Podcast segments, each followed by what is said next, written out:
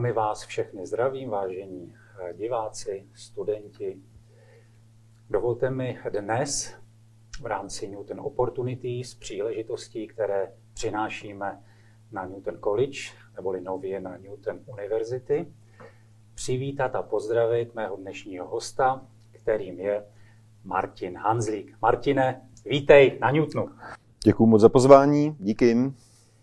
A já, když jsem se připravoval, tak eh, jsem přemýšlel a lámal jsem si hlavu, jak tě představit, protože mm, to pro mě bylo těžko uchopitelné. A já bych řekl, že seš eh, takový guru eh, českého finančnictví v jedné jeho odnoži. My se dneska budeme bavit o penězích, o financích, ale o jiných penězích, než eh, jsme zvyklí se běžně bavit, to, co máme v peněžence, kde vyděláváme, kde utrácíme, tedy ne o těch malých penězích. My se budeme bavit o velkých penězích, a to z obou dvou stran, jak je získávat a jak je utrácet. Ale nenutně utrácet, ale investovat. Než se k tomu však dostaneme, tak mi uh, dovol, Martine, s tebou projít tu počáteční etapu tvého odborného života, to znamená tvé vzdělání. Co je tvoje alma mater? No, moje původní profese je stavební inženýr, ale vzhledem k tomu, že jsem studoval ekonomiku a řízení stavebnictví a v době e, sametové revoluce, tak e, přišly vlastně nový obory, jako byl e, strategie řízení, finanční řízení, marketing, úplně vlastně úplně jiné věci, než na jaké jsme byli vlastně zvyklí za komunistického režimu. Eh, v té době tady neexistoval internet, neexistovaly publikace, tak velmi rychle vlastně jsem začal spolupracovat eh, s vedením své fakulty a eh, zapojil jsem se do poradenské firmy Triton a začal jsem se vlastně věnovat široké škále věcí, které souvisejí vlastně s řízením podniků, financováním podniků a tak dále, což v 90. letech vlastně bylo všechno stavěné na zelený louce. Ty jsi eh, studoval i v Nottinghamu. Ten jsem si dostudoval až potom v pozdějším věku, protože eh, jsem si eh, na začátku své kariéry z toho poradenství, jak jsem si vlastně vybral oblast financí a vzhledem k tomu, že v České republice se v 90. letech běžela kuponová privatizace, začala vznikat kapitálový trh, burza cených papírů a já jsem o tom přednášel vlastně jako o něčem čistě teoretickém, tak eh, zanedlouho jsem skončil eh, jako najatý manažer a budoval jsem vlastně v 90. letech makléřskou firmu. Eh, cestoval jsem do Spojených států, abych se naučil, jak se má vybudovat správný obchodník s cenými papíry. Dělal jsem si tam makléřské zkoušky a podobně. 90. léta pak tady byl takový divoký, divoký trh, takže to, co jsem se naučil, nešlo úplně uplatnit. Nicméně začal jsem se věnovat oblasti investičních fondů a k tomu jsem si potom eh, doplnil vlastně právní vzdělání, abych eh, mohl kvalifikovaně pracovat i s evropskými směrnicemi a podobně. Já tě ještě podržím u vzdělávání, vzdělání. A to je pořad pro studenty, hmm. kteří vlastně končí školu s jednou hlavní vizitkou a tou hlavní vizitkou je jejich závěrečná práce. Vzpomeneš hmm. si na svoji závěrečnou práci z jedné nebo z druhé školy? No, tak z té prv, první, tak eh, na tu úplně pišný nejsem, protože už jsem hodně dělal v poradenství a tak jsem ji vytvořil spíš jen tak jako proto, aby vytvořená byla. Eh, ta druhá z právnické fakulty, kterou jsem vlastně dodělával někdy až ve svých 40 letech, tak eh, ta už byla zajímavá, protože tam jsem vlastně popisoval praktické věci, které jsem vyloženě dělal eh, ze zákony České republiky, kdy jsem chtěl z České republiky udělat fondové centrum. Ta práce se jmenovala od kuponové privatizace po finanční centrum a byla to vlastně taková hodně insider práce, netypická, takže žádná práce složená jenom z dat pozbíraných, ale čistě moje praktické zkušenosti s detailem uspořádávání vlastně zákonů, paragrafů, logiky toho, proč vůbec takové věci dělat, jak přispět ke konkurenceschopnosti České republiky a na tu jsem docela pišný. Hm. Eh, když se tady dívám do výčtu tvých pracovních zkušeností, tak eh, a Triton si zmínil, Acrocapital, Akáčer, Evropská asociace fondů, Úřad vlády České republiky, poradce na Ministerstvu financí a Ministerstvu pro místní rozvoj. Těch věcí bylo spousta, asi to nemá cenu vyjmenovávat. Byl jsem i generální zmocněnec vlády vlastně pro přípravu rámce finančních nástrojů pro financování infrastruktury a 17 let kodační výborů na Pražské burze a mnoho, mnoho dalších věcí.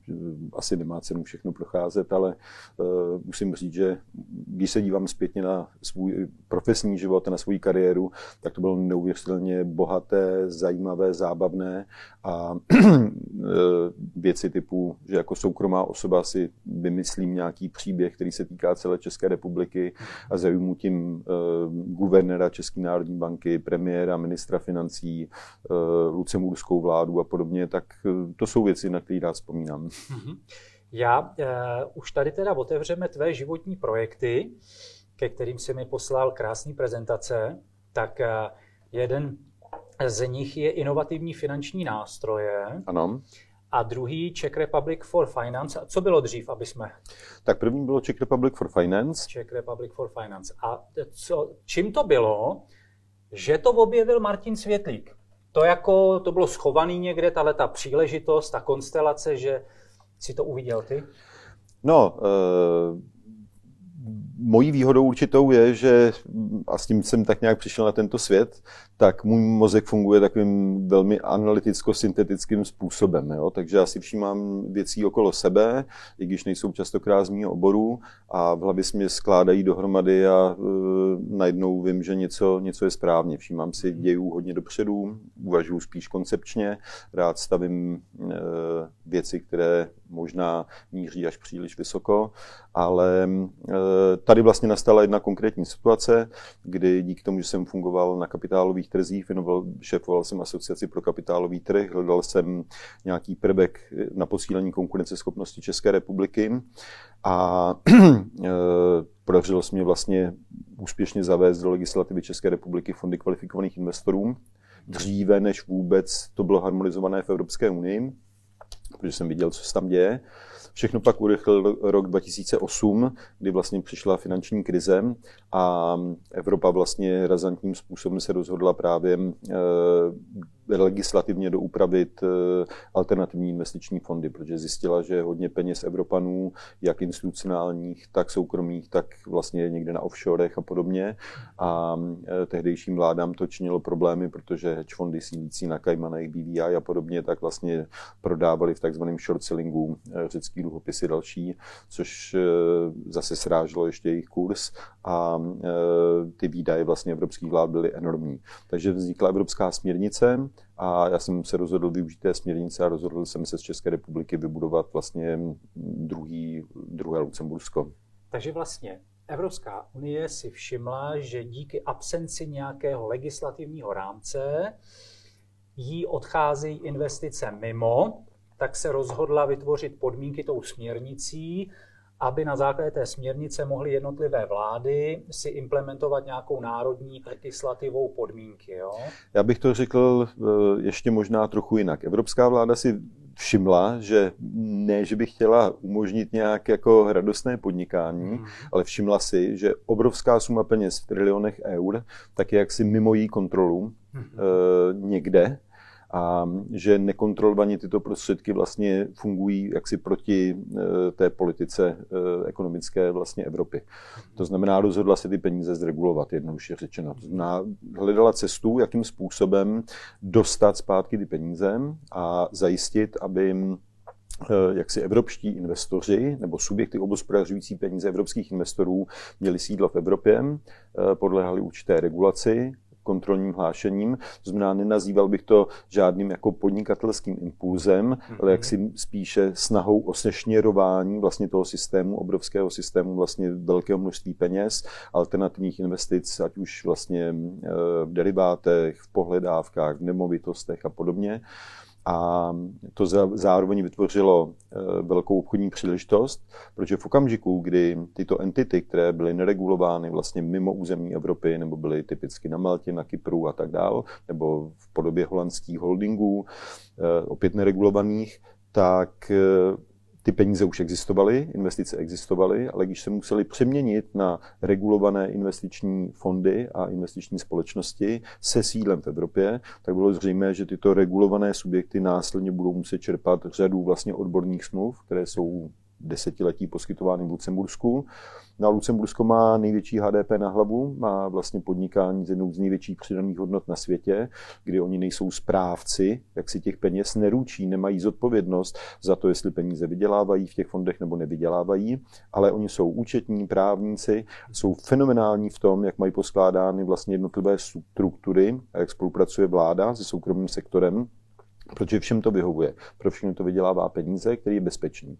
Bez ohledu na to, jestli světové ekonomice se daří nebo nedaří, jestli cené papíry stoupají nebo klesají, tak všichni, kdo mají domicilovány fondy v Lucembursku, tak musí využívat lucemburské služby. Ta myšlenka byla vlastně toto skopírovat eh, protože by to nebylo o budování nového trhu, ale jenom o zregulování trilionů eur už existujících. A vzhledem k tomu, že Lucemburčani mnohem silněji než například Češi, tak cítí to historické spojení Lucemburkové na českém trůnu, tak byli velmi jaksi náchylní kooperovat s Českou republikou a udělat si z nás takové jako takový B tým a udělat a tam tou myšlenkou bylo z Prahy udělat vlastně jako obdobu Lucemburku, to znamená místo, kde by jsme spravovali, ne spravovali, ale administrovali, to znamená poskytovali služby takovýmto regulovaným investičním strukturám pro celý svět vlastně a pro, pro zbytek Evropy. Eh, když bych tak řekl, tak eh, bych tě pokládal za takového gurua eh, sekty finančníků, až jako, a já bych rád pro studenty, nebo i pro stejně neznalé lidi, jako jsem já sám v této, velké, v této oblasti velkých peněz, tak vlastně uh, trh funguje tak, jak ho chápu já. Jsme na, jsme na vysoké škole aplikovaného biznisu mm-hmm. a mhm. biznis funguje tak, že je poptávka a nabídka. A k podnikání jsou potřeba peníze. Mm-hmm. Mnoho studentů si říká, já nemůžu začít podnikat, já nemám základní uh, vklad, nějaký mm-hmm. základní kapitál. A vzájemně si povídají, jestli jim dají rodiče, nebo mm-hmm. mají něco uspořeno, nebo si vezmou půjčku. Ti sofistikovanější hledají nějakého investora z nějakých startupových fondů. Mm-hmm. Ale ty sem přinášíš eh, vlastně tu myšlenku, že ty peníze tady ležejí někde. A jde teď jenom o to, jakým způsobem je začít tak jako sbírat Protože vlastně je tady skupina lidí, kteří potřebují ty peníze investovat. Takže mm. oni mají volné peníze, ale mm. nemají podnikatelskou myšlenku nebo mhm. chuť. Mm. A pak tady je skupina lidí, kteří mají podnikatelský potenciál. Mm. A jak já to chápu, tak všechny tyhle ty inovativní finanční nástroje mm. slouží k tomu, abychom i mimo bankovní systém si uměli sáhnout na dostatek finančních zdrojů k podnikání. Je to tak? Chápu to dobře? Eh, je to tak. Eh, týká se to vlastně primárně to, co nazývá se inovativní finanční nástroje, tak ono tam je trošku zavádějící slovo inovativní, jo, uh protože ten pojem používá Evropská komise ve své kohezní mhm. politice, ve své hospodářské politice, to znamená ve výdajích z evropského rozpočtu, kdy se snaží vlastně jak si typicky pomocí dotací, tak nějak srovnat jednotlivé regiony v Evropě, aby dosáhly stejné úrovně. Eh, někoho chytrého překvapivě napadlo, že to moc nefunguje že se vydávají peníze a že především peníze, které směřovaly do podnikání ve formě dotací, tak místo, aby jaksi stimulovali to podnikání, tak spíše přispívali jaksi k takovému přeorientovávání se. Místo, abych podnikal, tak řeším, jak vyplnit správný dotazník, abych dostal ty peníze zadarmo. Já jsem vždycky říkal, že mě fascinovalo eh, že, se, že to někoho napadlo až po tak dlouhé době, že to je jak kdyby chodil každý den eh, krmit eh, v San Francisku tuleně prostě do přístavu a po třech letech jako bych měl pocit, že budu jako jaksi hybitější a budou líp umět ryby, lovit ryby, že jo. No, ale co hůř, jako samozřejmě, kdyby si ty tuleně na to tři roky zvykali, tak po třech letech, když jim to seberou ty ryby, že jo. Tak umřou hlady. Tak jednak můžou hlady a jednak na mě budou pekelně naštvaný, jako jo, protože si na to zvykli, jo. A to je to, co se nám bohužel dělo. Takže Evropská komise přišla s tím důvodu Brexitu, důvodu prostě dalších věcí, díky tomu, že po finanční krizi třeba Česká republika rostla rychle, ale Evropská komise tolik, teda Evropská komise, Evropská eh, eurozóna tolik ne, tak přišla s myšlenkou vlastně míchat dohromady ty veřejné zdroje a soukromé zdroje kde právě investiční fondy e, začínají hrát významnou roli, protože dochází k míchání vlastně peněz veřejných soukromých a s tím, že ty veřejné prostředky, oni nesledují ten cíl, jak nejvíce se zhodnotit, ale jak nejvíce peněz zapojit vlastně do podnikání, do investic v oblasti zelených dílů, v oblasti eh, podpory podnikání, v oblasti infrastrukturních dílů a podobně jak třeba z malých projektů, z mnoha malých projektů vytvořit vlastně jeden velký projekt, kdy vlastně potřebují něco, co by mě ty projekty malinké, kterých třeba můžou být tisíce zastřeší a vytvoří z nich jeden velký. A to jsou právě třeba investiční fondy. Eh, týká se to i fondu rizikového kapitálu, které si zmínil, což je určitě zajímavá věc, protože samozřejmě rizikový kapitál eh, je rizikový primárně ne pro toho, kdo si ho bere, ale pro toho, kdo ho investuje, protože samozřejmě může zajistit velký výnos, protože ten venture kapitálový fond chce se spojit s úspěšnými podnikateli, manažery, kteří mají myšlenky, které vyeskalují hodnotu firmy někam nahoru. A na druhou stranu, když to nevíde, no, tak ty peníze jsou pryč, protože to není půjčka, ale je to, je to doopravdy investice v okamžiku, kdy se do toho zapojí část peněz ne dotačních, ale investičních, vedle těch soukromých, které se hrají nějaký prvek, který můžeme říkat first loss, to znamená řeknou, my, protože jsme evropské peníze, tak nepotřebujeme takový výnos a když by náhodou se něco dělo, nějaká ztráta se generovala, jsme ochotní tu ztrátu na sebe vzít, no tak to samozřejmě funguje mnohem lépe, než když vezmu vlastně velkou sumu peněz, rozdělím na malé částky a rozdám to jednotlivým jaksi subjektům jako dotace práci, protože v okamžiku, to rozdám, no tak já už žádné peníze nemám. V okamžiku, kdy iniciuju těmito, těmi penězi, které jsou ochotny na sebe brát větší riziko a menší výnos, přitažení soukromých peněz, tak stimuluju vlastně ten přirozený tok toho soukromého kapitálu které, který pak už je investován vlastně do konkrétních podniků na běžném komerčním principu, už si vybírá ty, ty úspěšné, ty štiky, ale pomáhá vlastně přílivu tomu, aby vlastně někdo, komu leží třeba peníze na účtu a rozhoduje si, jestli vstoupí do nějaké nemovitostní investice, tak aby si třeba řekl, teď já radši budu investovat do podnikatelů, protože vedle mě vlastně se mnou investují ty peníze, které mě tak trošku chrání. Jako. Takže to je ten účel. Když by eh, jsme hledali konkrétní využití pro studenty, jo, dejme tomu, že jsou ve čtvrtáku, v páťáku, mm-hmm. chtějí začít podnikat, mm-hmm.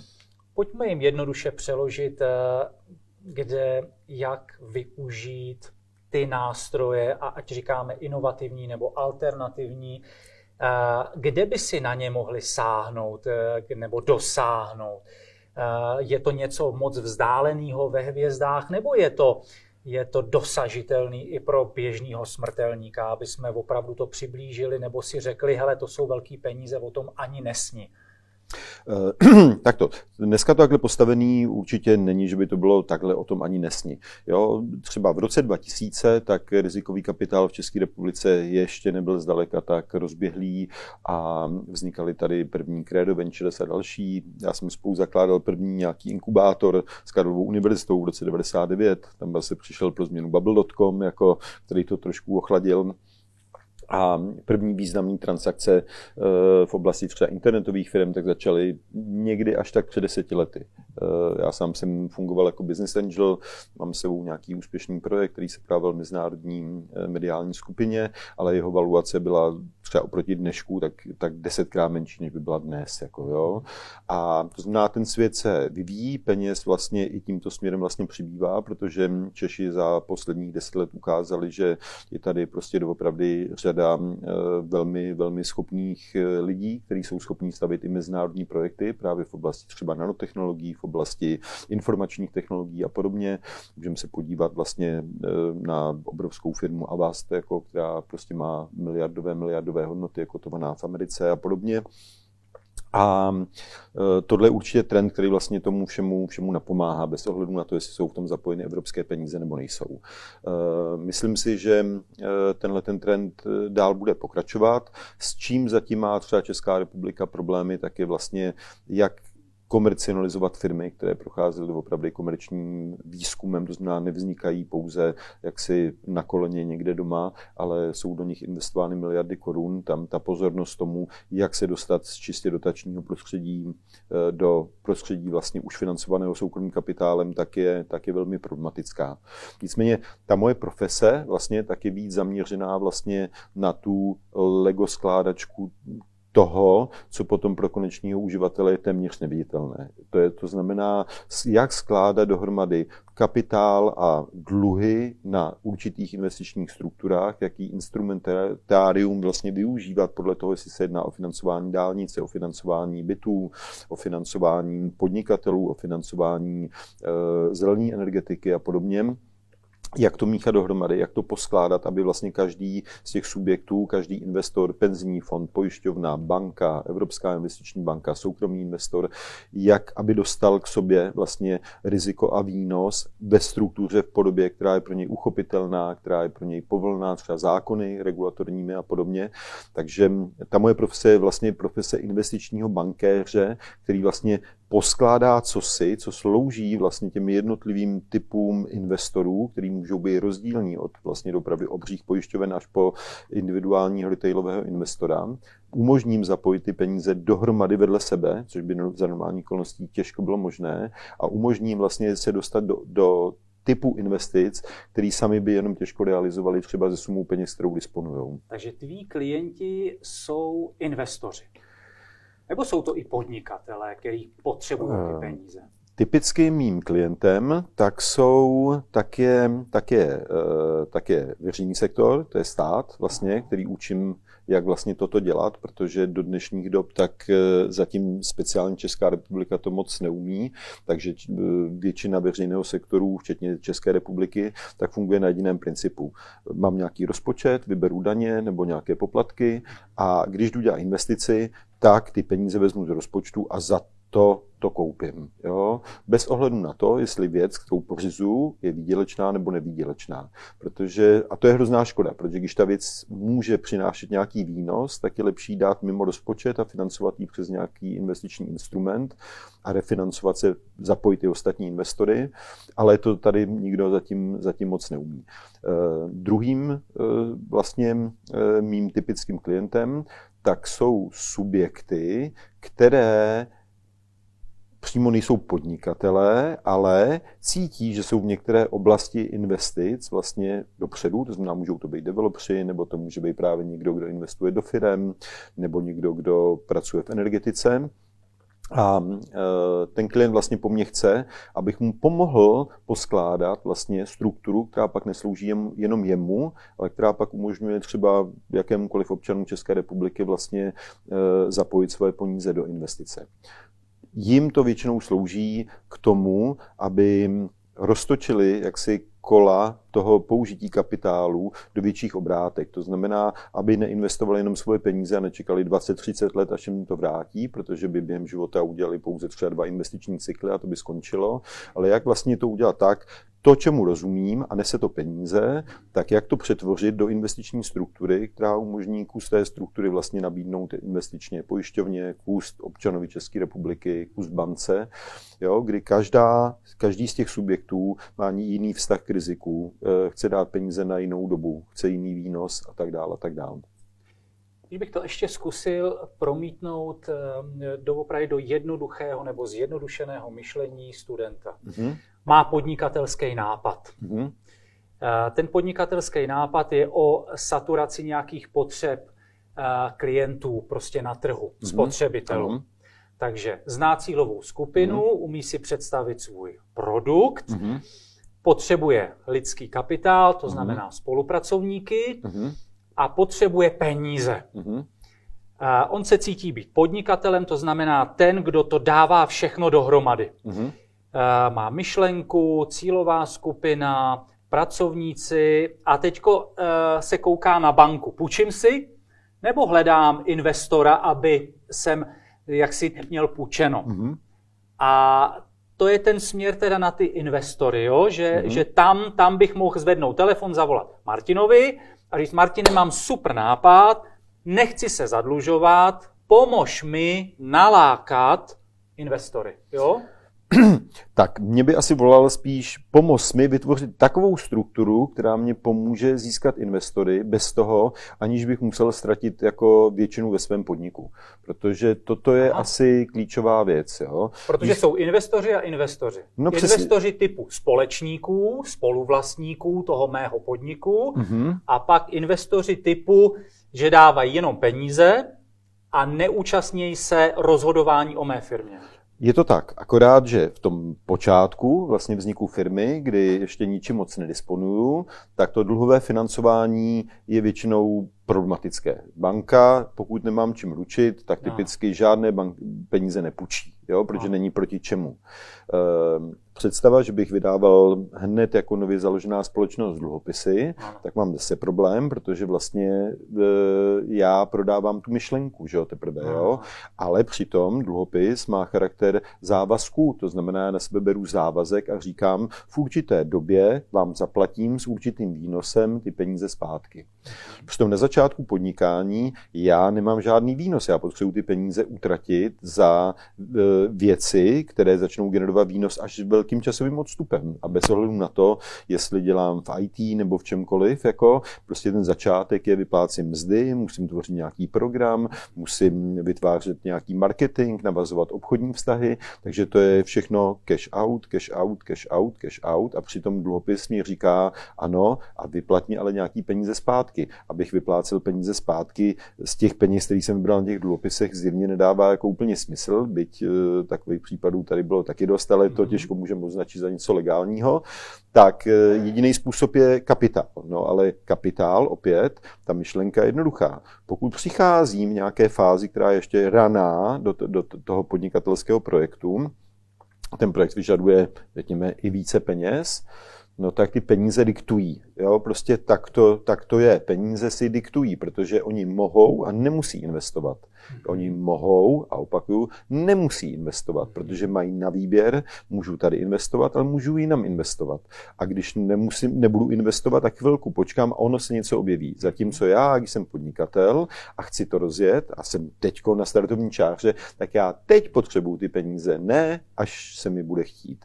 Takže samozřejmě diktát peněz, který diktuje ano, my vám je dáme, ale za těchto podmínek tak je samozřejmě velký. Proto vždycky eh, na začátku tak se uvádí, pokud můžete, tak doopravdy z těch třech F, to znamená prostě Friends, Family and Fools, tak prostě to skládit tak dlouho, abyste tu úvodní fázi dotáhli co nejdál, do nejviditelnějšího stavu, pardon, protože eh, vaše hodnota se bude dramaticky zvyšovat. Eh, myšlenek je strašně moc, je, myšlenek je hrozně, jo, ale úspěšně realizovaných myšlenek je jako relativně je málo. A e, Samozřejmě e, věci, které na první pohled vypadají fantasticky a dávají logiku, tak já sám jsem za svou kariéru mluvil se stovkama subjektů a podnikatelů a nadšenců. A musím konstatovat, že když se na to zpátky podívám, tak eh, z těch, s kterými jsem mluvil, tak doopravdy ty, kteří uspěli a dotáhli to do konce, tak bylo prostě malý procento. Hmm. Protože ono nejde jenom o tu myšlenku, ale jde o lize praktické věci, jde o věci lidského selhání, o personalistiku, o finanční věci, o to, že něco se mi změní, jak jsem schopen na to reagovat a tak dál a tak dál na to, abych měl ten apetit dostatečně velký, abych byl dostatečně agresivní, protože jako stanovat si malý cíle nedává vlastně moc smysl. Jo? A neříkám, že ano, když si budu chtít odevřít s odpuštěním železářství, můžu, jo, a to pak asi země nevyžaduje takový jako investice, není to ta inovativní věc. A takže z tohohle pohledu je dobré mít velké myšlenky, e, nutně investovat svoje peníze, jako, protože bez toho to není důvěryhodné, věnovat se jenom jedné jediné věci, protože eh, jakmile člověk na počátku svého podnikání tak říká, jo, dělám ještě tohle, dělám ještě tohle, dělám ještě tohle, tak třeba pro mě jako business angel, který by měl takový subjekt financovat, tak já říkám, no já do toho nejdu, protože vy máte substitut, jako, a když vám nepůjde tohle, no tak se bude, budete vydávat jinou cestou. Pro mě nejideálnější vlastně partner pro financování tak je mladý nadšenec, s vizema, jak rozbourá celou tuhle planetu svým projektem, který si vybral peníze od svých příbuzných kamarádů, který tam je 24 hodin denně, nemyslí na nic jiného a má dluhy, kam se podívá. Jako, tak to je pro mě ideální partner, jo? protože vím, že doopravdy jako to bude člověk, který do toho bude dávat prostě jak srdce, tak ale cokoliv dalšího jakmile tam jakýkoliv jiný rozptýlení, tak uh, už to pro mě tak zaj, zajímavý není. Já jenom řeknu, eh, před eh, zhruba 14 dny v novinkách z Newtonu představil pan prorektor vznik fondu, mhm. investičního fondu pro rodinu Newton College, který bude teda pro rodinu, to znamená pro okruh lidí z Newtonu a samozřejmě také i od lidí z rodiny Newtonu. Mm-hmm. Jo? Mhm. Takže nějaký takový andělský mm-hmm. fond. Mm-hmm. Když se eh, zeptám eh, na bitcoiny, kryptoměny, jaký máš na to pohled? Je to něco, co jde mimo tebe, nebo protože se to furt týká, je to taky investiční instrument? tak eh, to je samozřejmě obrovský, obrovský zajímavý trend, mm-hmm. na kterým samozřejmě vzniklo mnoho miliardářů a, a mnoho bohatých lidí. A je to investice nebo spekulace? No, eh, z mého pohledu je to spekulace, ale natolik jako zajímavá, že jako s odpuštěním, pokud má někdo část volných peněz, který, ale pozor, já, jak to vnímám já, je ochoten o ně přijít opravdy, jako, tak eh, je to relevantní věc, protože pokud si porovnám velikost potenciální ztráty s velikostí potenciální oportunity, tak to vychází jedině dobře pro tu oportunitu. Paradoxně největší riziko, které spatřují třeba v Bitcoinu nebo v podobných kryptoměnách, tak je dopravdy vnější zásah prostě toho, toho státního systému. To znamená, v okamžiku, kdy jak si kryptoměny začnou hrát, budou tak velké, že začnou ohrožovat stávající systém prostě jako klasických prostě národních bank a monetární politiky a podobných věcí, no tak v okamžiku, kdy eh, to začne vlastně přerůstat přes hlavu jednotlivým státům, tak se prostě obávám, že přijde prostě brutální, radikální regulace, která to hodí zpátky na, na řekněme, nějaký normální, normální režim a e, v ten okamžik e, samozřejmě cena toho aktiva může, může jít velmi, velmi rychle dolů. A nepochybuji o tom, že se to stane, protože státní systémy se umí bránit totálně dokonale a tu mhm. pravomoc na to mají. Mhm. Měna je, je jedno z kritérií nebo jeden z parametrů státu, že jo? takže tady roste potenciální konkurence jaksi všem, všem státním útvarům. Abychom uzavřeli tedy uh, tu tvoji profesi, já to znova zrekapituluju a jenom mě hlídej a pak jenom kejvni.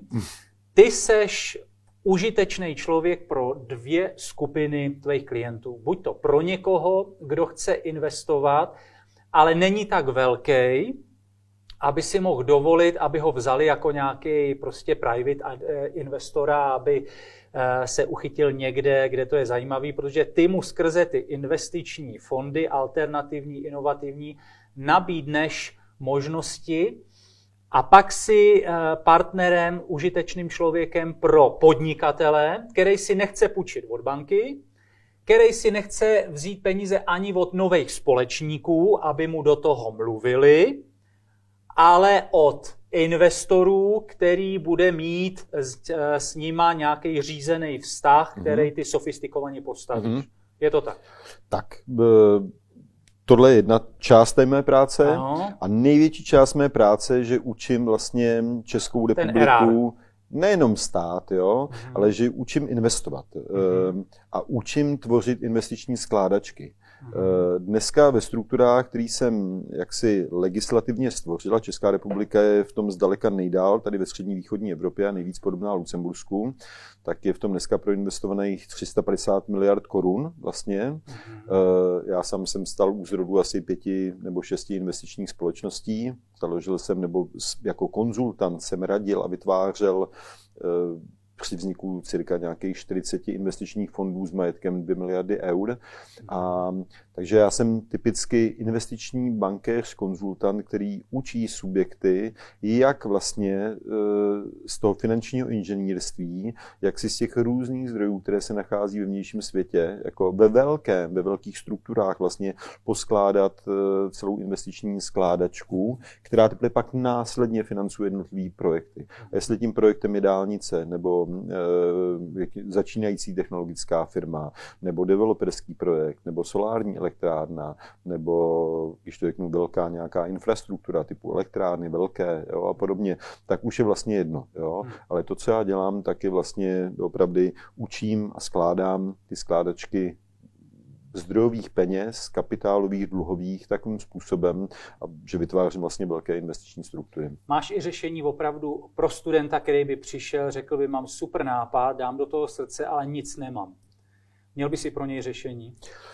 No, asi bych ho poslal za pár svýma kamarádama, který vlastně dělají právě v oblasti rizikového kapitálu, a e, protože prostě i ty peníze tak hledají, vlastně stále hledají ty talenty, jako, jo? Mhm. protože upřímně řečeno dneska díky tomu, že centrální banky tisknou hodně peněz, tak těch peněz v tom systému je hodně, jako, no a úrokové sazby jsou nízké, takže peníze hledají svoji příležitost, takže talenty jsou určitě hledány a já sám asi uh, bych s ním nepracoval, ale vím, kam ho poslat. Dovol mi, Martine, na závěr jednu osobní otázku. Aby jsme vyvážili, protože svět funguje díky rovnováze, aby jsme trošku eh, dali protiklad tomuhle tomu světu, který je takový velký, vznešený, možná nám vzdálený. Eh, jak žiješ ty? Žiješ eh, jenom tímhletím životem, nebo máš něco, nějakou životní filozofii, která ti pomáhá vydechnout a nabrat sílu někde? Jinde, z něčeho jiného? Jo, jo, to je dobrá otázka, děkuju. No, e, já myslím, že kdyby člověk zůstal jenom v tomhle světě, tak by se z toho nutně musel zbláznit, jo? protože samozřejmě peníze a potkávání se s významnými lidma a pocit vlastní důležitosti, tak jsou hrozně, jak si rychle vás vtáhnou, vtáhnou do hry.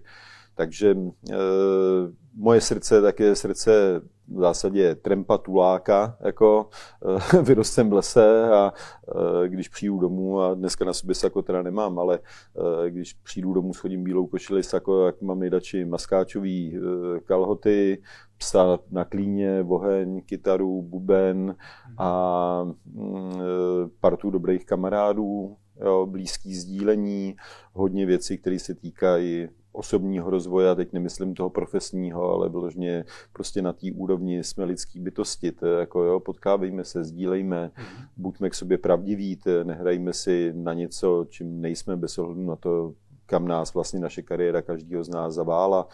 Takže eh, hodně cítí srdcem, jo, protože ten finanční svět je technokratický svět, kde srdce žádný chladnej. moc jako je chladný. Jo. Mm-hmm. Jsou to technokratické skládačky, které jsou mhm. vlastně takhle předurčený, takže potom to lidský teplo, sdílení, TP, parta lidí, mm-hmm. zvířata, eh, celý svět nám je tady prostě okolo nás, tak Krásný. to je něco, co mám rád. Děkuji. Já bych dokonce si dovolil říct, že eh, ty si řekl pravdivost, jo? a já cítím, že i ty v té tvý části, té profesní, seš tak úspěšný díky tomu, že jsi pravdivý, že jsi vlastně pravdivě vyslyšel nějaký volání nebo vidíš pravdivě ty příležitosti a přitakáváš jim. Jo?